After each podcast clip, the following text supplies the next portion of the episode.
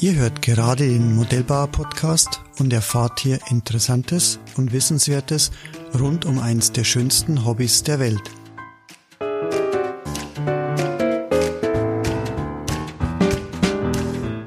Mein Name ist Rainer Hacker, ich bin Chef und Gründer der Hacker Motor GmbH, aber vor allem bin ich seit über 40 Jahren Modellbauer und Modellflieger.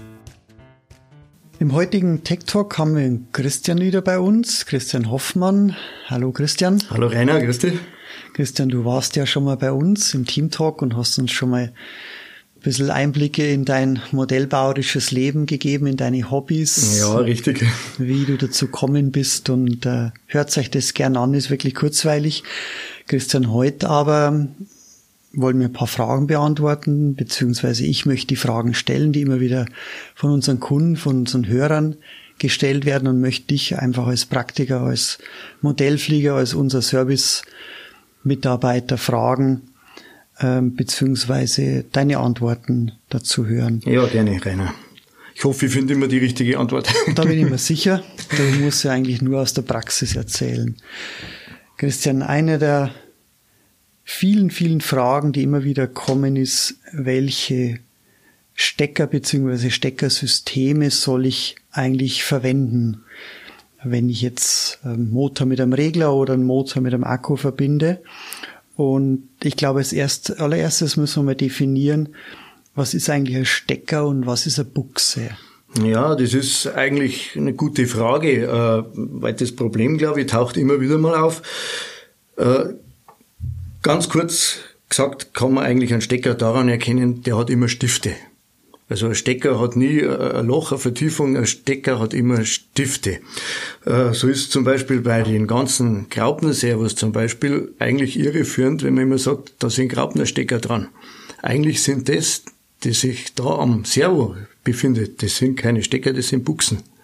Ich habe mal gehört, das Männlein und Weiblein, das ja. beschreibt sie auch ganz gut. Wo, wo kommt das jetzt wohl her? nee, also wie gesagt, der Stecker hat immer einen Stift und eben das Weiblein, die Buchse, hat immer die Vertiefung, wo der Stift dann mhm. reingedrückt wird beim Zusammenstecken. Also wenn wir von Steckern reden, dann reden wir einmal von Stecker, einmal von Buchsen. Ähm, ja, wir müssen uns einfach, gerade wenn wir jetzt vielleicht was bestellen, überlegen, brauchen wir jetzt eine Buchse, eine 4 mm Goldbuchse oder brauchen wir einen 4 mm Goldstecker? Also das vielleicht schon mal kurz vorweg schickt. Genau, da muss man ein bisschen differenzieren, dass man da die richtige Bezeichnung wählt, weil sonst bekommt man unter Umständen den falschen Artikel geliefert. Genau das, was ich eh schon daheim habe. Ja, genau.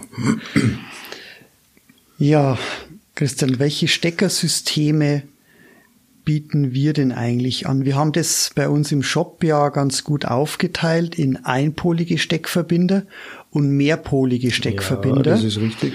Jetzt bleiben wir mal bei den einpoligen Steckverbindern. Was ist das typischer einpoliger Steckverbinder? Also unter einpoligen Steckverbindern versteht man jetzt, wenn an einem Kabel, also an einer einzigen Litze praktisch nur ein Steckkontakt dran ist. Also kein, keine zweipoligen Stecker in dem Sinne, dass eben zwei Pole an zwei Kabeln dran sind, sondern an einem Kabel ist nur ein Stecker oder eine Buchse. Darunter fallen zum Beispiel die ganzen Goldies, wie man die so nennt. Also 2 mm, 3,5, verschiedene Durchmesser, richtig. Mhm. Äh, das sind diese ganzen einpoligen Stecker. Mehrpolige Steckverbinder ist eine ganz eine praktische Sache. Erstens sind die mal verpullungssicher. Mhm. Da ist praktisch in einer Plastikfassung ist immer ein Stecker und eine Buchse verbaut. Somit kann ich praktisch den Stecker nicht verpollt anstecken. Mhm. mhm. Ähm, wir haben jetzt die EC-Stecker und wir haben die XT-Stecker. Jetzt, wenn wir die zwei Familien einmal nennen, die mehrpoligen.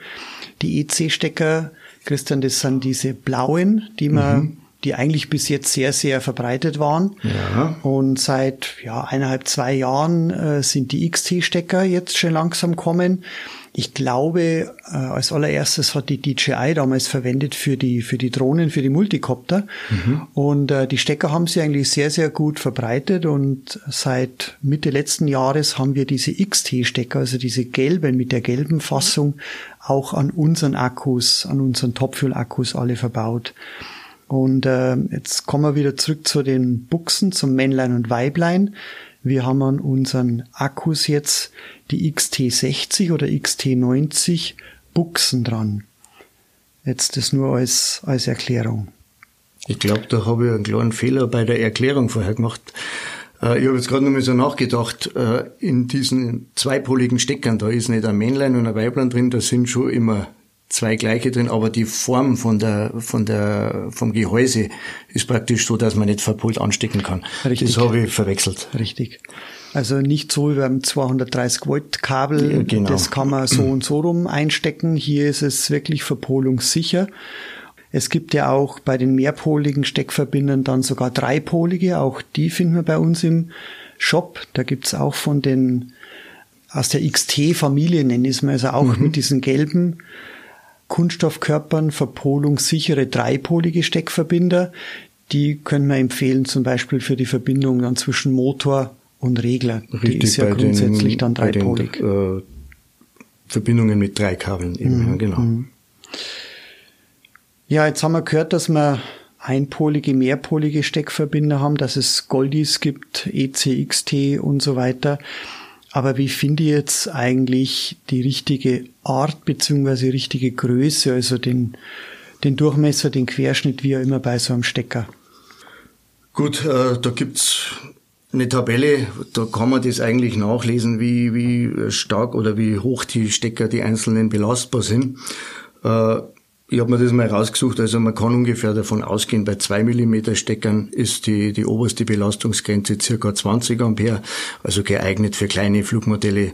Ich sag mal, wenn man so einen Grabner Topsy gebaut hat mit, mit A10-Antrieb zum Beispiel, da ist das der Stecker der richtigen Wahl oder auch für unsere Skyfighter, da sind die 2 mm Stecker genau das Richtige. Dann die nächste Steckergröße, das wären die 3,5 mm Stecker. Die werden angegeben so bis ungefähr 50 Ampere Strombelastbarkeit.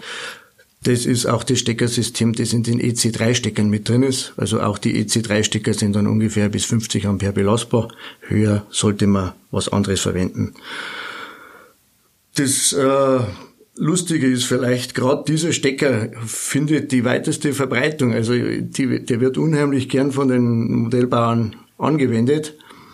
Äh, wie gesagt, nehmt ihn bitte nur her bis 50 Ampere Strom. Alles, was darüber hinaus äh, geht, haben wir bessere Stecker. Also diesen Stecker, den du jetzt sagst, das ist der EC3, ja. aber intern verbaut sind die 3,5 Millimeter Goldstecker. Ist das richtig? Genau so ist es, Rainer. Mhm. Die Dreierhalber, die haben wir ja damals auch sehr viel verwendet. Damals sage ich schon, so jetzt haben wir auch noch mhm. nicht. Gell? Ähm, Gerade jetzt auch was Motorregler anbelangt, weil es halt klein, leicht waren und die Ströme zumindest damals äh, waren kein Problem. Wenn ich dann drei Stecker habe, dann hat das auch funktioniert. Ja. Gut, die nächste Größe ist, glaube ich, der, der bekannteste Stecker. Das ist der 4 mm Goldi. Der wird ja immer noch gerne verwendet und in großen Stückzahlen äh, verkauft auch. Äh, würde ich sagen, also oberste Grenze sind wir ungefähr bei 100 Ampere. Gut, äh, es gibt Ausnahmen. Wenn er, wenn er wenn ich ganz kurze Einschaltzeiten habe, zum Beispiel bei einem Hotline oder so, kann ich auch mal deutlich drüber gehen mit dem Strom. Ich muss allerdings vielleicht im Hinterkopf haben, dass ein Stecker nicht besonders gut tut. Es ist vielleicht deswegen ratsam, dass ich den nach jeder Flugsaison einfach mal austausche, weil eben der Stecker im Betrieb recht warm wird und es kann dann sein, dass die Spannung der Lamellen einfach nachlässt und somit der Übergangswiderstand vom Stecker steigt. Mhm. Also lieber mal wenn man sich nicht ganz sicher ist, äh, ein Steckerpärchen austauschen, mal wieder einen neuen anlöten, dann äh, weiß man, dass man wieder eine gute Steckverbindung hat mit sicherem Kontakt. Guter Hinweis, ja, sehr gut. Gut, das nächste, äh, die nächste Steckergröße wäre dann der, der 5 mm oder der 5,5 mm Goldstecker. Äh, belastbar bis ungefähr 150 Ampere. Die 5 mm Variante ist auch verbaut in den EC5 Steckern. Darum mhm. heißt er ja EC5, weil er eben 5 mm Durchmesser hat. Wie gesagt, bis 150 Ampere kann man eigentlich alle größeren Modelle bedienen, die mit äh, Q80 M-Motoren, L-Motoren so in dieser Größenordnung bestückt sind. Da ist es der, der Stecker der richtigen Wahl. Mhm, mh. Und natürlich gibt's auch Antriebe, die noch viel mehr Strom verbrauchen. Also alles, was drüber, was über 150 Ampere geht, da bin ich dann mit den 8 mm Steckern, mit den Goldis bei dem richtigen Stecker gelandet. Mhm. Bei den XT60 da sind drin. Christian, weißt du das, was für Durchmesser jetzt? Äh, dürften auch knapp 5 mm Stecker sein, die, also oder Buchsen vielmehr, die da drin sind. Mhm.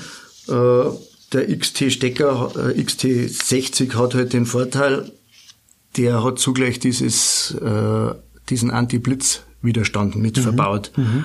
Und das ist natürlich eine feine Sache, wenn das im Stecker schon oder vielmehr in der Buchse schon mit drin ist, dann brauche ich da nicht zusätzliche Vorkehrungen treffen. Mhm. Also diesen Anti-Blitz, äh, sehr guter Hinweis, den gibt's bei den 60er, bei den 90ern. Und der ist grundsätzlich in der Buchse drin. Mhm. Also im Weibchen, um das mal wieder bildlich genau. darzustellen. Christian, was, was ist ein Anti-Blitz? Was macht der eigentlich? Also bei Anti-Blitz Blitzbuchse nenne ich es jetzt einmal. Mhm. Da ist äh, ein oder mehrere kleine Widerstände sind damit verbaut. Die sorgen dafür, dass beim Anstecken, wenn ich jetzt meinen Akku an den Regler anstecke, in dem Moment fließt ja sofort Strom Richtung Regler und auf dem Regler selbst sind Stützkondensatoren verbaut. Das sind Elektrolytkondensatoren, die einen relativ geringen Innenwiderstand haben und die dann in dem Moment, wo ich den Akku anstecke, blitzartig aufgeladen werden. Mhm. Und das gibt natürlich bei entsprechenden Spannung momentan einen, einen Funken, weil da enorm hoher Ladestrom fließt. Und dieser Funken ist natürlich schädlich für unsere Steckverbindungen. Wir mhm. wollen schauen, dass wir diesen Funken vermeiden und da hat man eben Abhilfe geschaffen in Form eines Antiblitzsteckers oder einer Antiblitzbuchse. Da sind kleine Widerstände drauf äh, verlötet, wie ich schon gesagt habe, und die sorgen dafür, dass diese Elektrolytkondensatoren langsam vorgeladen werden, bevor dann der Haupt, äh, die Hauptsteckverbindung geschlossen wird. Mhm, mh. Und wo wird so ein Antiblitz dann eingesetzt? Äh, der Anti-Blitzstecker wird eben verwendet zwischen Regler und Akku. Also, in der, also nicht der, zwischen Motor und Regler, da na, macht er auch keinen ich brauche das auf der Seite, wo ich eben mit der Spannung in den Regler reingehe. Okay, also grundsätzlich nur auf der Akkuseite, also Richtig. zwischen Akku und, und Regler. Und wie wir vorher schon gesagt haben, wir finden das die Idee eigentlich mit dem Anti-Blitz oder mit der Strombegrenzung bei der Vorladung so genial, dass wir jetzt bei unseren Akkus, bei den Topfuel-Akkus, bei den sinnvollen Größen den Antiblitz schon von Haus aus ohne Mehrkosten mit verbaut haben. Das eine heißt, ganz tolle Sache, der ja, genau. Kunde, der muss jetzt da gar nicht mehr drum kümmern, wenn wir der Meinung sind, da ist ein Antiblitz sinnvoll, um einfach die Stecker zu schonen und äh, auch die Ströme zu reduzieren. Und er kauft sie von uns einen Akku, dann ist der da schon mit drauf. Da ist der mit drin, richtig. Wunderbar.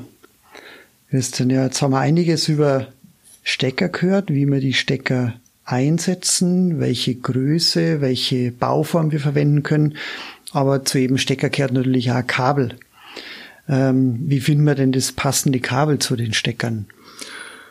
Also grundsätzlich mal am Regler und am Akku ist ja schon ein Kabel dran. Ja, logisch. Wenn genau. mir das von der Länge her für meinen Einsatzzweck reicht, dann brauche ich natürlich keine weiteren Vorkehrungen treffen. Ich befestige, also ich löte dort meine, meine Stecker dran, sofern mhm. nicht schon vorhanden und dann kann ich meine Komponenten verbinden und einsetzen. Mhm. Jetzt gibt es natürlich aber auch äh, Sonderfälle, wo ich mit längeren Kabeln arbeiten muss. Zum Beispiel bei Klapptriebwerken, da ist der Motor relativ weit vom Regler entfernt. Oder bei Pusherantrieben, wenn ich jetzt äh, Druckschraubenantrieb hinten im Modell habe und der Akku muss aus Schwerpunktgründen ganz vorne sitzen, dann muss ich natürlich mit verlängerten Kabeln arbeiten. Ja, welche Kabel verwende ich da?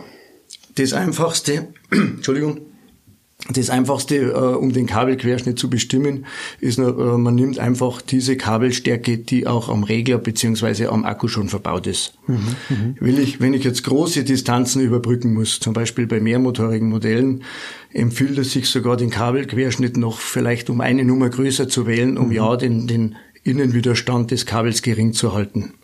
Woher erfahre ich denn den Querschnitt jetzt zum Beispiel beim Regler vom, vom Akkukabel? Da gibt's verschiedene Möglichkeiten. Bei vielen äh, Kabeln steht's erstens mal auf dem Kabel selber drauf, kann man oft drauf äh, lesen, wie, wie dick der Kabelquerschnitt ist. Sollte da keine Angabe drauf sein, einfach in der Betriebsanleitung nachlesen, da müsste es drinstehen. Mhm.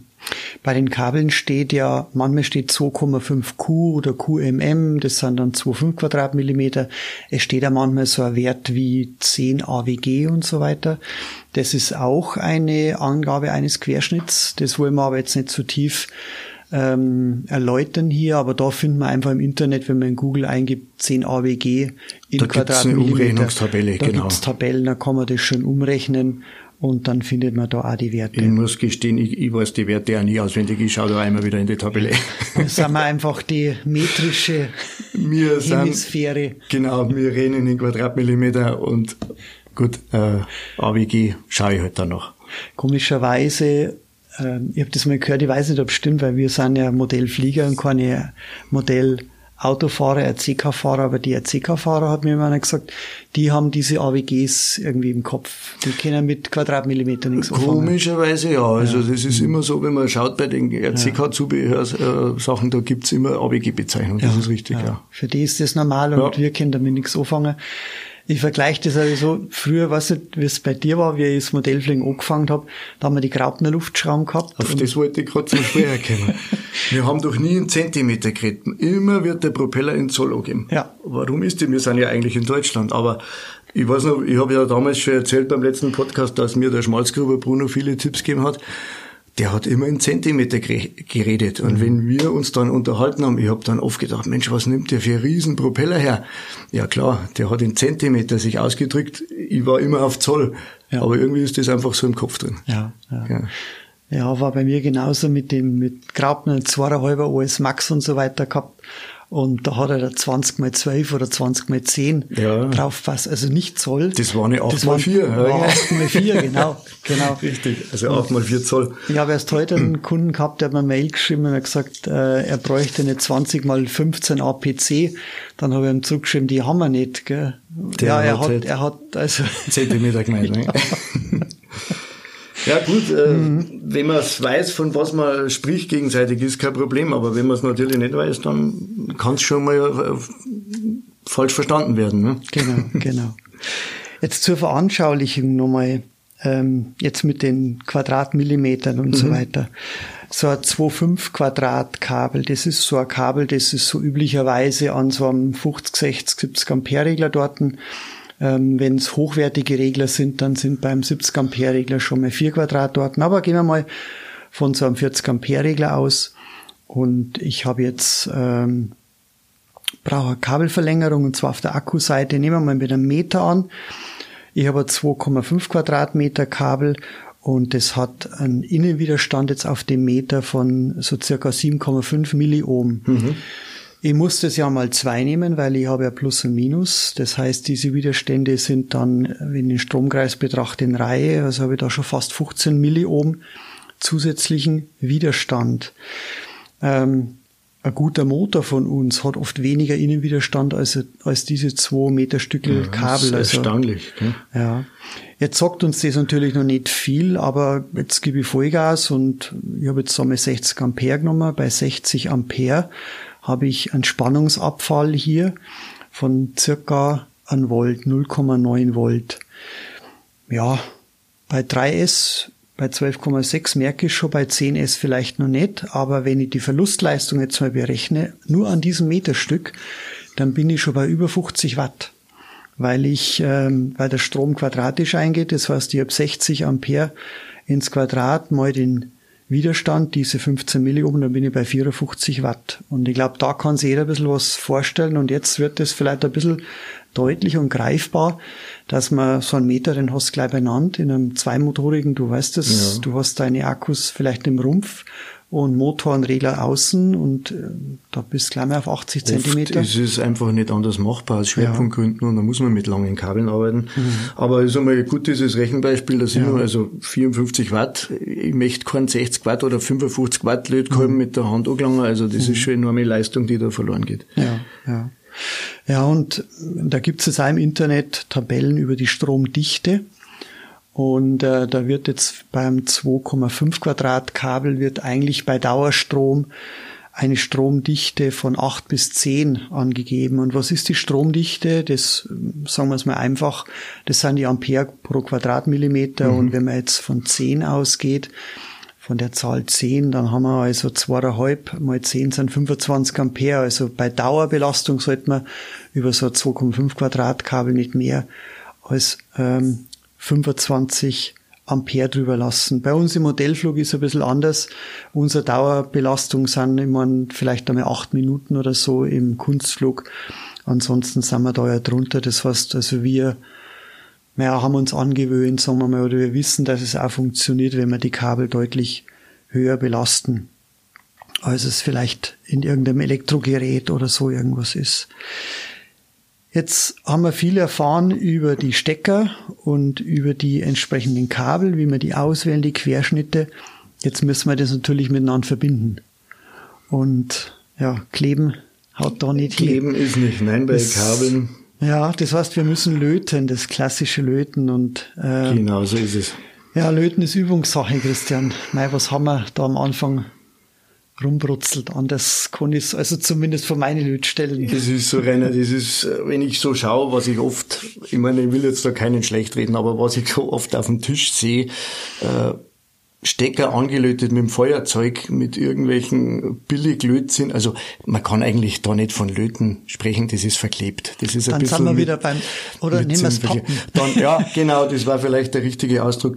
Also sowas geht im Elektroflug gar nicht. Mhm. Äh, gerade diese Kabelverbindungen, diese Trennstellen, wenn, wenn überhaupt notwendig, dann muss, muss das sauber und sorgfältig durchgeführt werden. Das ist das A und O beim Elektroflug. Ich meine, ich kann zwischen Motor und Regler zum Beispiel muss ich nicht unbedingt eine Steckverbindung einbauen. Ich kann da die Kabel direkt zusammenlöten. Aber auch da ist es natürlich wichtig, dass ich sorgfältige, gute Lötstellen habe. Mhm. Ja, was, was brauche ich zum Löten? Jetzt gehen wir mal so einen klassischen Lötvorgang durch, so als Werkzeug. Christian. Gut, das Wichtigste natürlich, das sagt ja das Wort Löten schon, ich brauche einen vernünftigen Lötkolben. Also einen guten Lötkolben. Optimal wäre natürlich ein, regelbarer Lötkolben in Form einer Lötstation, wo ich die mhm. Temperatur einregeln kann. Wenn ich eben merke, die Temperatur ist zu nieder, ist, das Zinn fließt nicht richtig, mhm. dann kann ich die Temperatur entsprechend hochstellen.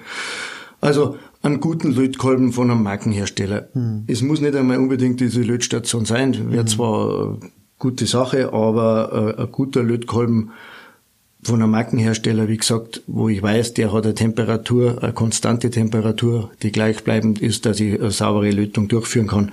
Das ist einmal die, die Grundvoraussetzung. Wenn ich da ganz kurz einhaken darf, wir haben natürlich bei uns in der Firma und auch du an deinem Arbeitsplatz eine Lötstation. Das heißt, mhm. die ist äh, die ist stufenlos regelbar, ganz ja. stufen, stufig regelt sie, sie regelt leichtstufig, sagen wir es mal so natürlich. Ähm, aber sie regelt sehr feinfühlig nach. Das heißt, in dem Moment, wo du beim Löten äh, der Lötspitze natürlich Temperatur entziehst, äh, löt, äh, regelt die gleich wieder nach. Dann gibt's äh, diese Lötkolben, die immer wieder ein- und ausschalten, die irgendwelche Thermoelemente drin haben. Also sowas würde ich auf alle Fälle empfehlen für einen ambitionierten Modellbauer. Und ich persönlich habe zum Beispiel von, von Weller diese Magnet, äh, äh, diese Lötkolben mit den Magnastat-Lötspitzen. Mhm. Und äh, diese Lötspitzen gibt es in verschiedenen Breiten und auch in verschiedenen Temperaturbereichen. Und da kaufe ich mir einmal einen gescheiten Lötkolben und dann kaufe ich mir verschiedene Lötspitzen und habe ganz feine mit bisschen weniger Temperatur und wenn ich mal ein dickes Kabel löte, dann habe ich auch die breiteren Lötspitzen und äh, die haben dann einfach einen höheren äh, Temperaturbereich und die haben natürlich, die schalten ein und aus, also da habe ich eine Temperatur, die immer wieder steigt und fällt, aber sie ist halt in dem Bereich. Und du hast mir im Vorfeld nur erzählt, äh, du hast keinen geregelten Lötkolben. Das Wie ist richtig, du? Ich habe äh, drei oder vier verschiedene Lötkolben mit verschiedenen Leistungs, äh, also in verschiedenen Leistungsklassen. Also ich habe einen 15 Watt Lötkolben, ich habe einen 30 Watt Lötkolben und dann einen 80er und vielleicht einen 120er, glaube ich, habe ich noch für, für richtig große, schwere Lötstellen, wo eben viel Temperatur nötig ist. Äh, ja, Löten an sich äh, ist keine Hexerei. Wie gesagt, wenn man gutes Werkzeug hat, Grundvoraussetzung dieser Lötkolben, dann mhm. ist es eigentlich ganz, ganz mhm simpel zu machen, sage ich jetzt mal, wenn man die richtige Reihenfolge beachtet. Was gar nicht geht, und das sehe ich immer wieder bei Vereinskollegen, die haben sogenannte Lötpistolen. Mhm. Bitte lasst da die Finger davon. Das ist gut. Äh, man kann vielleicht einmal als Heimwerker irgendeine kleine Lötstelle an einem Lautsprecher im, im Wohnzimmer an der HiFi-Anlage durchführen oder sowas. Da mag die Lötpistole ihre Daseinsberechtigung haben aber nicht beim Elektroflug. Also eine, sinnvolle, dauerhafte, gute Lötverbindung bringe ich mit der Lötpistole nicht, nicht so hin wie mit einem guten Lötkolben. Hm. Kann ich dir zustimmen. Ich hatte einmal so eine Lötpistole, die ist ganz schön, die ist schnell, schnell warm, aber auch schnell wieder kalt.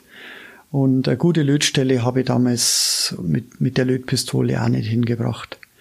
Zum Löten gehört aber auch noch ganz wichtig, nicht nur der Lötkolben, sondern auch das Lötzinn. Ja. Und da hast du auch schon einige Erfahrungen gemacht mit Lötzinnen, die teilweise verwendet wurden.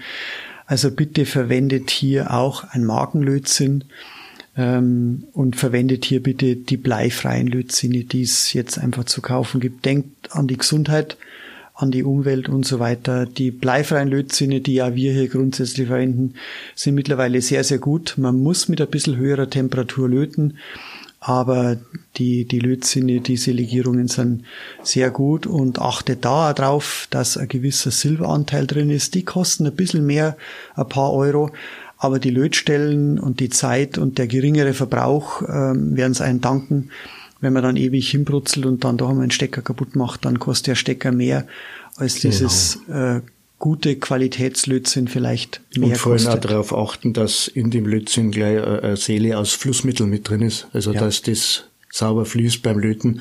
Ähm, früher hat man es ja oft so gemacht, man hat mit Lötwasser oder Löthonig hat's gegeben, Lötfett hat man sich dann beholfen, um das äh, Zinn zum Fließen zu bringen. Mhm ist aber alles nicht bewährt, weil das ist säurehaltig. Das greift unsere Kabel an, das oxidiert mhm. mit der Zeit, das können Stecker abfallen. Also bitte da die Finger davon lassen.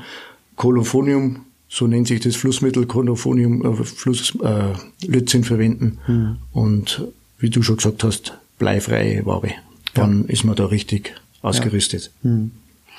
Was hast du sonst noch alles in, an deinem Lötplatz an Werkzeug, Christian? Ja, was natürlich wichtig ist, bevor ich jetzt zu löten anfange, ich muss erstmal die Kabel von der Isolierung befreien.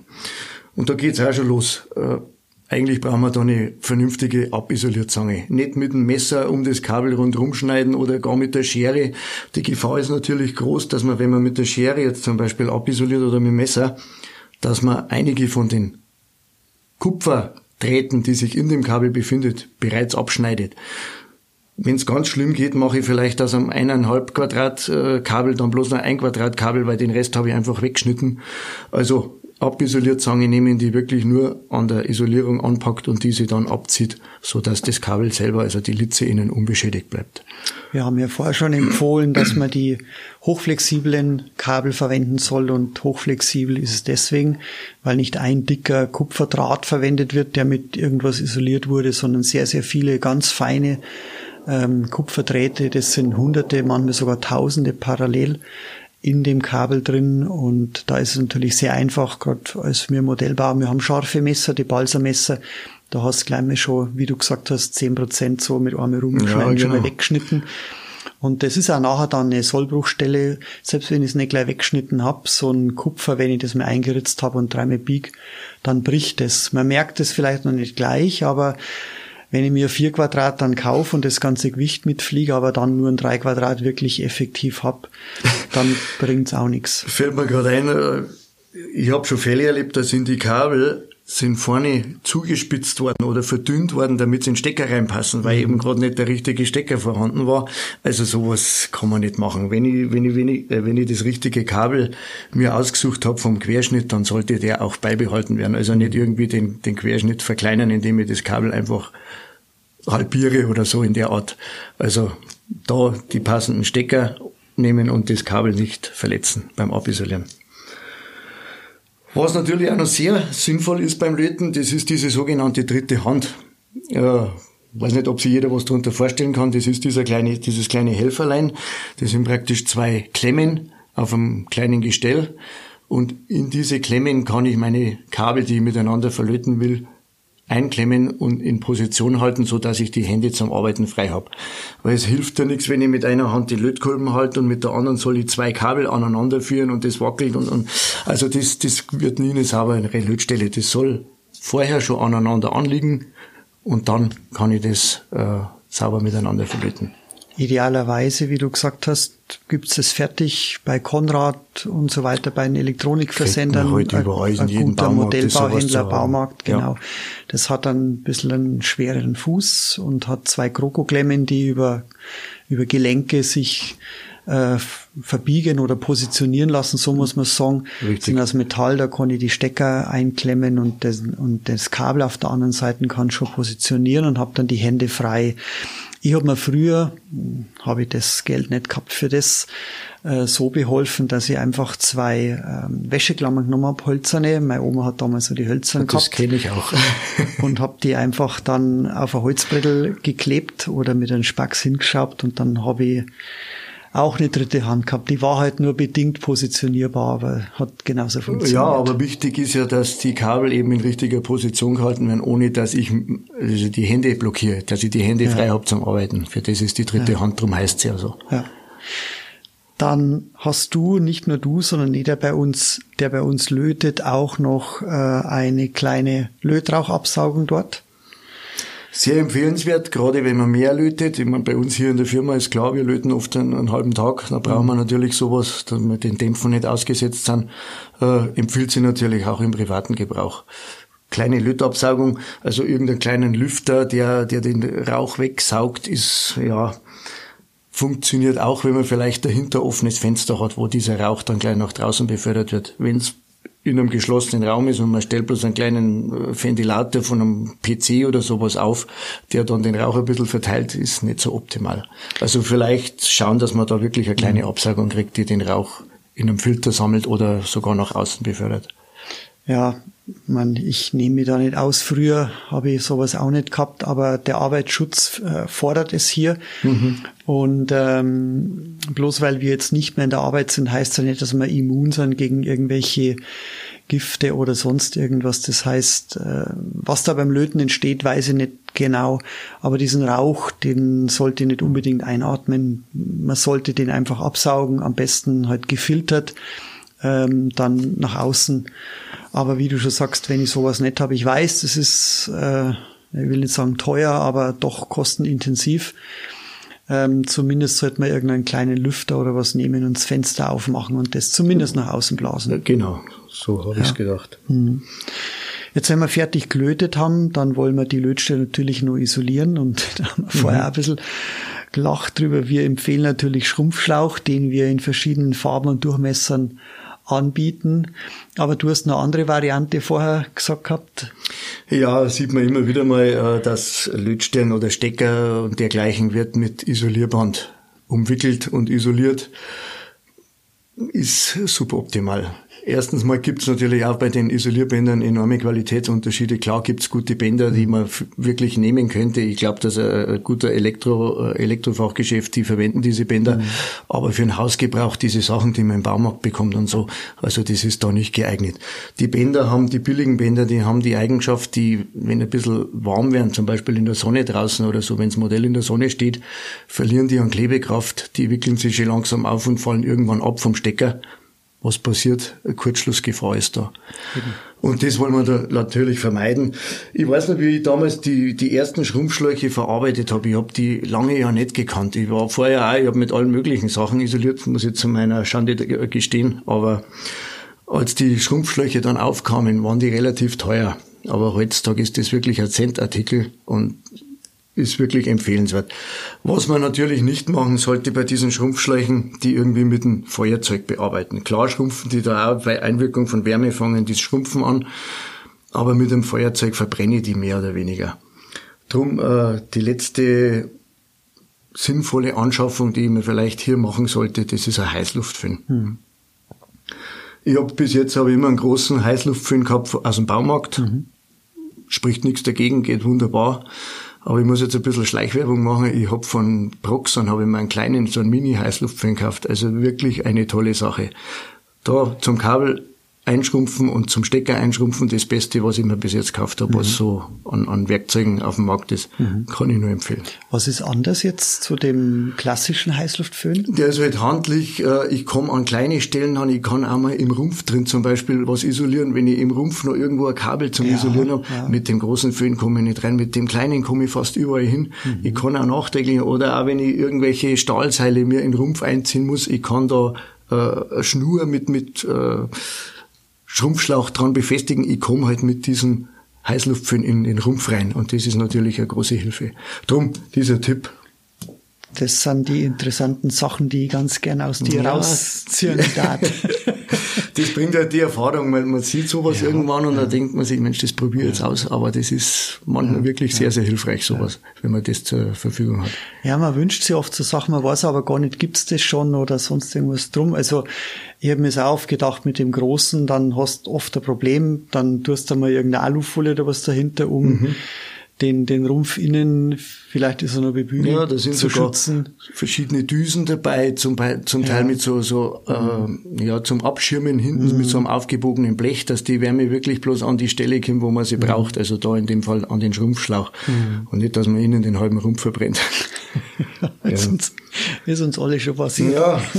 Gut, aber wie gesagt, mit dem Feuerzeug macht man sowas nicht. Das ist, das kann man vielleicht zur Not am Flugplatz, wenn gerade einmal kein Heißluftföhn mhm. zur Hand ist und ich muss dringend eine Notreparatur machen, da ist das vielleicht vertretbar, aber sonst ja. bitte nicht. Ja. Zu den Schrumpfschläuchen selber, nur du sagst Centartikel. Wir haben auch einige Sets, Goldstecker und so weiter, bieten wir an. Ähm, Männlein und Weiblein und da sind schon die passenden vom Durchmesser und von Anzahl die passenden Schrumpfschläuche auch mit dabei. Und wenn man das vergleicht mit äh, anderen Angeboten, dann glaube ich, kostet es kein Euro mehr bei, bei, bei 20 oder 10 so Schrumpfschläuchen, je nachdem, ähm, wie viel Farben man hat. Und ich glaube, das ist auf alle Fälle wert, dann, dass man sich so ein Set dann kauft, dann hat man gleich das Passende dabei. Und der Vorteil ist halt, das ist von uns oder von dir oder vom Florian hat dann ausgewählt, von Leuten, die, die dann schon das richtige, den richtigen Durchmesser Da verwenden. hat man dann eigentlich alles komplett dabei, genau. was man braucht, genau. Schön, Christian. Jetzt haben wir so das benötigte Werkzeug. Ähm, wie bereitest du jetzt so ein Kabel vor, wenn das lötest?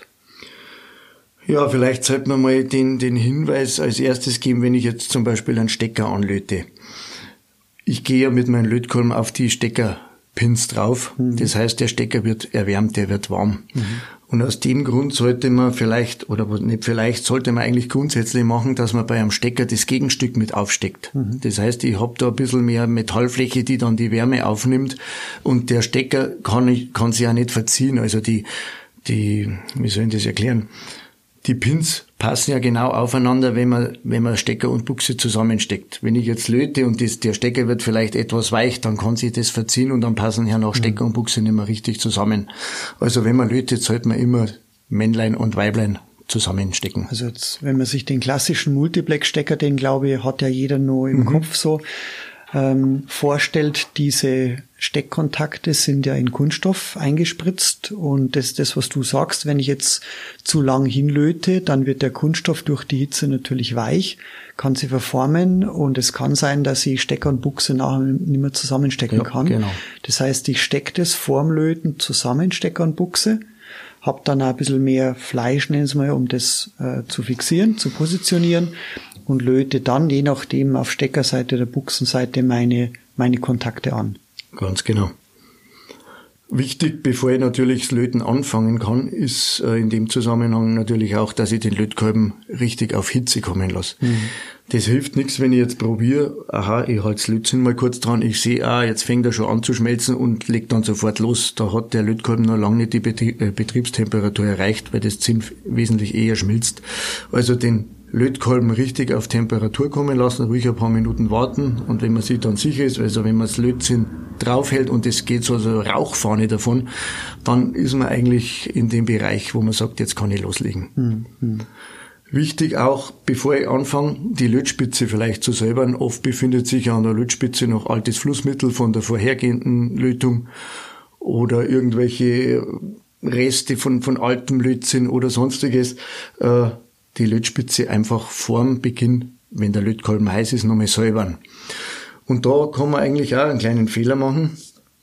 Es ist zwar seltsam, im Handel werden immer noch diese kleinen Schwämme angeboten, die mit Wasser äh, befüllt werden und da kann man dann den Lötkolben drin abstreifen, aber es ist eigentlich nicht äh, so optimal, weil eben die Lötspitze in dem Moment, wo ich die dann ins Wasser eintauche, die kriegt quasi einen kleinen Schock. Die wird schlagartig abgekühlt und geht dadurch auch kaputt. Also besser ist es in dem Zusammenhang auf alle Fälle die Lötspitze irgendwie an einem weichen Baumwolltuch oder sowas ähnlichen abzustreifen. Also diese, diese Flussmittelreste und, und Zinnreste einfach an einem Baumwolllappen abstreifen. Die Lötspitzen, zumindest die besseren Lötspitzen, sind ja alle beschichtet vorne. Mhm. Und das ist, was du gesagt hast, durch diese, durch diese Schockabkühlung kann diese Beschichtung natürlich auch Risse bekommen und dann geht so eine Lötspitze vielleicht ein bisschen eher kaputt. Und das sind doch einmal ein paar Euro, die man da ausgibt. Und wenn man dann so einen Weller Lötkolben, so einen Magnastat hat, da kommt dann noch ein bisschen was dazu. Also es ist durchaus sinnvoll, dass man da ein bisschen darauf achtet und die Lötspitze auch entsprechend dann äh, nicht mit dem kalten Wasser und Schwamm säubert, sondern du hast gesagt, ein Baumwolltuch, um Gottes Willen, kein, kein Synthetik oder sowas. Nichts Synthetisches, sonst klebt die ganze Geschichte an. Nein, Baumwolltuch, glaube ich, ist ganz gut geeignet. Wenn man nicht weiß, was Baumwolle und was Synthetik ist, probiert es, ihr werdet es merken. mit Sicherheit, ja. Gut, ja, wenn wir dann äh, endlich anfangen zum Löten, man muss natürlich die abisolierten Kabelenden vorverzinnen. Ich meine, da ist das blanke, blanke Kupferdraht drin. Der muss erstmal mit Zinn versehen werden, dass, die, dass der überhaupt dann mit dem Stecker verbunden werden kann. Es hilft nichts, wenn ich meinen Stecker verzinn und drücke dann einfach das, das blanke Kupferkabel rein. Das wird nie eine sinnvolle äh, Lötverbindung geben. Also zuerst mal die Kabelenden verzinnen äh, da ist vielleicht wichtig zu erwähnen, dass man nicht so lang hinbrät. Erstens einmal die Isolierung, die wird natürlich auch warm durch das, dass der Draht erwärmt wird. Bei also bei Silikonkabeln ist es jetzt nicht ganz so gravierend. Silikon ist relativ temperaturbeständig. Aber bei, es gibt ja hochflexible Kabel, die nicht aus, äh, aus Silikon sind. Da schmilzt dann gerne mal diese Isolierung noch ein Stück weiter. Und das kann man verhindern, indem man kurz lötet und aber mit, mit äh, reichlich Hitze und reichlich Zinnzugabe. Also man muss sich das so vorstellen, den Lötkolben, ich, ich halte den immer unter das Kabel und führe von oben das Zinn zu, bis praktisch ein kleiner See auf der Lötspitze entsteht, in dem dieses Kabelende schwimmt. Mhm. Und dann ist, ist man eigentlich sicher, dass das Kabelende durchgedrängt ist mit Zinn und dann aufhören. Ja. Ja. Guter Tipp, einmal steigt Hitze nach oben, äh, auf der anderen Seite See natürlich auch, ich habe die heiße Lötspitze unten, dann habe ich das Kabel drauf liegen, das abisolierte Kabelende und sehe dann natürlich, wenn ich den Lötzinn von oben dazu gibt, wann es schmilzt und wie es aussieht. Dann dasselbe natürlich beim Stecker. Ein Stecker muss ich auch vorverzinnen. Äh, da muss man vielleicht darauf achten, viele Stecker haben hinten, wo man das Kabel einlötet, nicht so eine halbrunde Pfanne, wo man es praktisch reinlegen kann, sondern bloß ein Loch. Wenn ich jetzt dieses Loch vorverzinn, passiert es gerne mal, wenn ich zu schnell Zinn zuführe, dass da ein Lufteinschluss drin ist. Das heißt, ich habe zwar den Stecker rein optisch verzinnt, ich sehe oben einen Zinnrand, aber unten drin ist noch kein Zinn. Das Zinn ist nicht runtergelaufen, weil Luft drin war. Also da äh, wie soll man das erklären, am besten seitlich von diesem Loch mit dem Lötkolben dranfahren und das Zinn dann in den Stecker in das Loch zuführen. Also nicht auf den Lötkolben draufgeben, sondern in das Loch rein und dann merkt man irgendwann, wenn der Stecker heiß genug ist, ah, jetzt fängt es zu schmelzen an, das Zinn und dann kann man das Loch sauber auffüllen. Dabei ist aber auch wichtig, das Loch nicht komplett voll machen. Wenn man das nämlich voll macht und dann drückt man nur das Kabel rein, dann kommt ein riesen Klumpen Zinn raus, den wir eigentlich nicht brauchen. Also ungefähr, das hat sich so als, als ja, so die Pi mal Daumenregel herausgestellt, ungefähr zwei Drittel das Loch auffüllen und den Rest äh, macht dann das Kabel, wenn ich das reindrücke, dann wird die, die, also der Rest praktisch nach oben rausgedrückt und dann passt es ziemlich von der Menge. Eben, das Volumen, das wird ja dann durchs Kabel gefüllt oder genau. zum großen Teil. Mhm. Gut, also wir haben jetzt die Kabelenden und auch diesen Lötkelch ähm, oder die Stelle, an dem wir das Kabel dann anlöten, vorverzinnt. Dann geht's ans eigentliche Löten. Und ähm, wie geht das typischerweise dann vor sich? Also wenn ich jetzt beide Teile, die ich miteinander verbinden möchte, vorverzinnt habe, dann kann ich sie natürlich miteinander verbinden. Und da gehe ich her, äh, ich halte die aufeinander, die beiden Lötstellen, und halte dazwischen meine Lötspitze rein. Mhm. Und zwar so, dass sowohl der Stecker als auch das Kabel praktisch mit Hitze versorgt wird. Irgendwann ist der Zeitpunkt erreicht, an beiden zu verbindenden Teilen ist das Zinn flüssig und dann kann ich es zusammenschieben. Mhm. Dabei vielleicht darauf achten, äh, das funktioniert nur, wenn ich genug Hitze habe. Also das heißt, wenn ich einen Lötkolben verwende, der auch wirklich genug Hitze bringt. Das hilft nichts, wenn ich so eine Steckverbindung löten möchte und habe einen Lötkolben, der das gar nicht richtig erwärmt. Also wenn da nur das Kabel weich wird und der Stecker nicht, dann habe ich eigentlich zu wenig Hitze. Dann muss ich entweder, wenn ich eine Lötstation habe, die Temperatur hochdrehen oder ich brauche einen entsprechend stärkeren Lötkolben, dass das eine saubere Verbindung gibt. Ja, und dann werden eben die Teile verbunden miteinander. Und äh, das geht eben sehr schön mit so einer dritten Hand. Da kann ich die Kabel schon mal aufeinanderlegen oder wie gesagt äh, aneinanderlegen und dann eben Zinn zuführen und die Lötspitze dazwischen halten und zusammenschieben. Also von dem äh, das Schöne an der dritten Hand ist, dass sie auch nicht ganz so temperaturempfindlich ja. ist wie unsere beiden Hände. Weil wer schon mal so ein vier Quadrat oder vielleicht noch dickeres verlötet hat und das äh, in der Hand gehalten hat. Du ja, das brauchst schon lang. kräftigen Lötkolben. und Kupfer leitet halt nicht nur Strom, sondern auch Wärme sehr, sehr gut. Und es ist zwar eine Isolierung drauf, aber die ist nicht so dick. Mhm. Das heißt, wenn ich da mit äh, ja, 250 Grad dann hingehe, so nach 10 Sekunden, selbst wenn ich 5 Zentimeter von der Lötstelle weg bin, das wird schon unangenehm dann. Also das ist schon ganz gut, wenn man dann eine Fixierung, eine externe Fixierung noch hat. Das ist praktisch und vor allem, man, man verhindert ja dadurch auch, also das ist eine Sache, die beim Löten eigentlich schlecht ist, wenn man während der Abkühlphase dann wackelt dann gibt's eigentlich auch keine saubere Lötstelle mehr, weil es während dem Wackeln einfach eine Unterbrechung in dem Fluss, äh, also in dem äh, Lötzinn gibt. In dem Abkühlprozess quasi. Genau. Mhm. Also da schauen, dass erst wenn, wenn die Lötstelle also wirklich erkaltet ist, dann kann man es bewegen, dann ist fest. Aber vorher sollte man schauen, dass sich da nichts rührt, dass da nicht nichts wackelt. Kann ich das erkennen, dass sie eine kalte Lötstelle nennt man das, wenn es beim Abkühlen äh, nicht stillgehalten ja, wird. Ja, da ist dieses Fluss, äh, ich sage eben Flussmittel, dieses Lötzinn, das mhm. ist dann nicht glänzend, das, das gibt so eine raue, matte Oberfläche. Das ist eigentlich immer ein Zeichen dafür, dass irgendwas schiefgelaufen ist. Entweder war die Temperatur zu wenig oder zu viel oder wie gesagt, ich habe gewackelt während, dem Ab, während der Abkühlphase mhm. und dann gibt es so eine schlierige graue Oberfläche und das ist eigentlich immer Zeichen für eine nicht so optimal gelungene Lötstelle. Also gute Lötstelle ist, ist leicht glänzend, glatt. Äh, das Zinn ist schön tropfenförmig verlaufen. Das ist nicht irgendwo, hat irgendwelche Zier oder, oder Ausbrüche oder so Fäden, die man beim Entfernen vom Lötkolben äh, mitgezogen hat. Das ist einfach eine glatte, saubere Stelle. Mhm. Und wenn das so ist, dann, dann kann man eigentlich sicher sein, dass es gut verbunden ist. Mhm. Kurzlöten haben wir im Vorfeld noch gesagt, bloß ein paar Sekunden, paar Sekunden, wenn einer sehr schnell zählen kann, sagt er, naja, das sind schon 100, gell? aber ein paar Sekunden, sage ich, wir sind so zwei bis fünf Sekunden, dann sollte der Lötvorgang an sich eigentlich erledigt sein.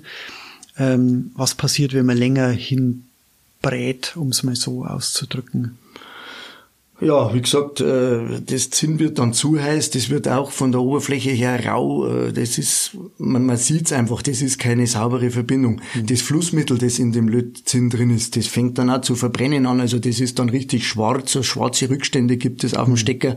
Das ist eigentlich ein Hinweis dafür, dass ich da mit zu viel Temperatur an die Sache dran gegangen bin. Mhm. Was noch äh, erschwerend hinzukommt, das ist mir selber auch schon mal passiert, wenn man zu lange lötet oder wenn man zu heiß lötet, dann kann es passieren, dass das Flussmittel so flüssig wird, dass das zwischen Steckerstift und den Lamellen reinläuft. Mhm. Das wird praktisch dünn wie Wasser mhm. und läuft da dazwischen rein und kühlt da drin wieder ab. Mhm. Was passiert jetzt? Man hat keinen Kontakt mehr. Ich habe das bei einem Motor mal erlebt, da sind die Stecker angelötet worden, ich stecke den Motor an, der Motor läuft nicht.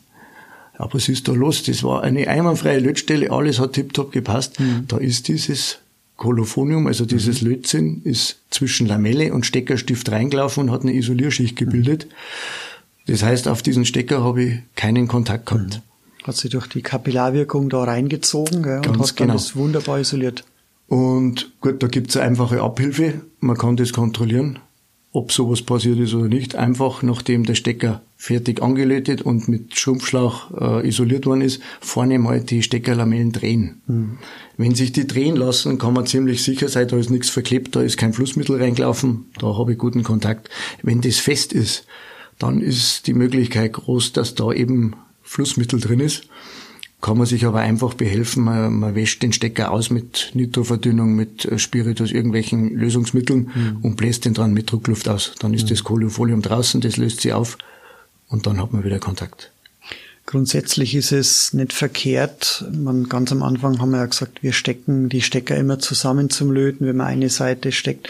Und da hat man schon mal ein bisschen ein Gefühl, den ersten Kontakt mit so einem Stecker und Buchsen, mhm. wie, wie, wie streng geht es und, und äh, eckt es irgendwo. Wenn ich jetzt äh, die Lötung fertig habe und ich stecke das dann, wie du gesagt hast, zur Kontrolle zusammen und merke, das ist jetzt komplett anders. Dann muss ich nochmal schauen, dann ist mir vielleicht ein Flussmittel reingelaufen, dann ist mir vielleicht sogar, ist mir schon mal passiert, an so einem geschlitzten Vierer Goldi, dass mir da sogar Lötzinn reingelaufen ist auf der Unterseite. Ich habe zu viel Lötzinn verwendet.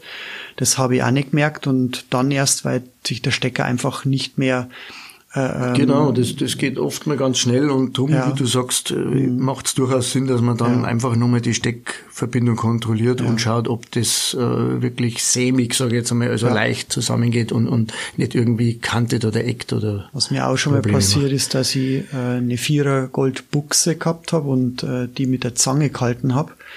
Und vor lauter Konzentrieren ähm, habe ich mit der Zange diese Lötbuchse leicht verdrückt vorne.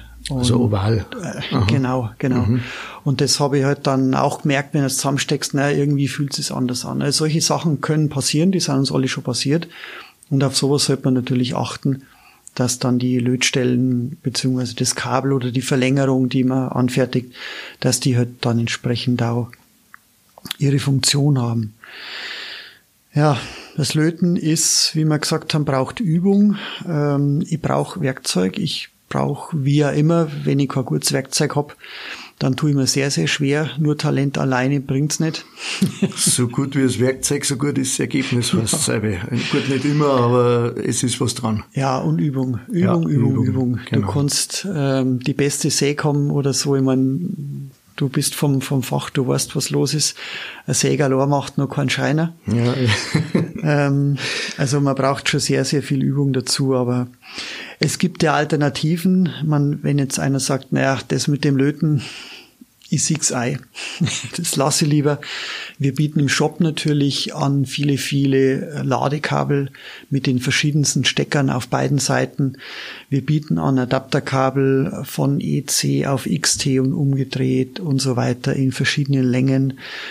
Ähm, die beste Alternative, die aber hier anbieten kann und ähm, ja, die ist einfach, ruft's bei uns an und bittet uns einfach, dass wir euch an die Artikel, die ihr bei uns kauft, die entsprechenden Stecker oder die Kabel oder die Verlängerungen dann schon anbringen, dass wir die schon anbringen sollen und äh, das hat viele, viele Vorteile. Der erste Vorteil äh, ist natürlich, ihr könnt schon mal mit Christian telefonieren. genau, dann können wir miteinander mal selber reden. Richtig. Und äh, ja, wenn der Christian das macht, dann ist die Lütsche natürlich von einem Profi, das ist klar. Er macht das schon lang genug, nicht nur hier äh, beruflich, sondern auch als Modellflieger und entsprechend äh, so sind einfach, das ist sein Anspruch. Ich meine, äh, wenn die Lötstelle nicht sauber ist oder wenn das Modell nicht sauber ist, dann dann geht er damit nicht zum Fliegen. Das ist einfach sein Anspruch. Die Vorbereitung, die Durchführung, die Kontrolle, das Schrumpfen, ähm, das wird halt hier alles vom Christian äh, oder seinen Kollegen gemacht und wird wirklich mit professionellem Werkzeug gemacht. Ihr habt keine Kosten im Vorfeld für irgendeine Lötstationen, für sonst irgendwas, kein Ärger. Und die Berechnung vom Christian ähm, ist äußerst fair, selbst wenn er mal einen schlechten Tag hat, was, äh, was er noch nicht erlebt hat bei ihm. Aber sagen wir mal, er braucht einen zweiten Goldi, weil er den Kann ersten... Kann ja mal passieren, eben. Genau. Dann wird euch sicherlich den, den er verlötet hat, nennen wir es einmal so, nicht berechnet, sondern Dann ist es wird, unser Risiko. Genau, Richtig, es genau. ist eine faire Berechnung, nur Material und Arbeitszeit und das seht ihr dann auf der Rechnung. Da sind keine Positionen drauf, die fragwürdig oder sowas sind. Also wie gesagt, wenn ihr euch nicht sicher seid oder wenn ihr es einfach vom Profi erledigt haben wollt, dann ruft kurz an, schreibt eine Mail hier an die info motorcom oder eben auch an Christian selber an den service motorcom Ansonsten findet ihr viele, viele ja, Kabelstecker, ähm, Utensilien, die ihr dafür braucht bei uns im Shop. Ruft uns gerne an, fragt uns, macht's weiter so. Wir haben viele, viele Meldungen, Feedback, Fragen bekommen jetzt schon durch die Podcasts, die wir jetzt so erstellt haben. Und nicht nur der Christian, auch der Uwe, der Martin. Ähm, hier sind viele Leute, die die Fragen gern beantworten.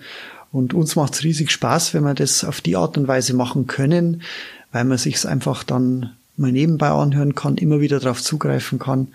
Seid weiter so fleißig, ähm, dann sind wir fleißig. Und ja, zuletzt möchte ich mir jetzt beim Christian nochmal und wieder bedanken. Christian, vielen Gerne, Dank für die Beantwortung der Fragen. Es ist vielleicht manchmal ein bisschen schwierig zu mir erklären, wenn man nichts herzeigen kann. Mit zeigen wäre es vielleicht noch ein bisschen einfacher, aber gut, wie du schon sagst, wir sind bemüht. Wir wollen natürlich schauen, dass wir möglichst viele Informationen nach draußen bringen, mhm. gerade was so Tipps angeht. Und ich bin mir sicher, wir haben noch vieles auf Lager, was wir da eventuell mal ansprechen. Und ja, ich finde es auch super, dass die Leute sich für das interessieren, für unsere Podcasts, dass das gut ankommt. Eine tolle Sache. Christian, vielen Dank und bis demnächst. Alles klar, Rainer. Danke auch.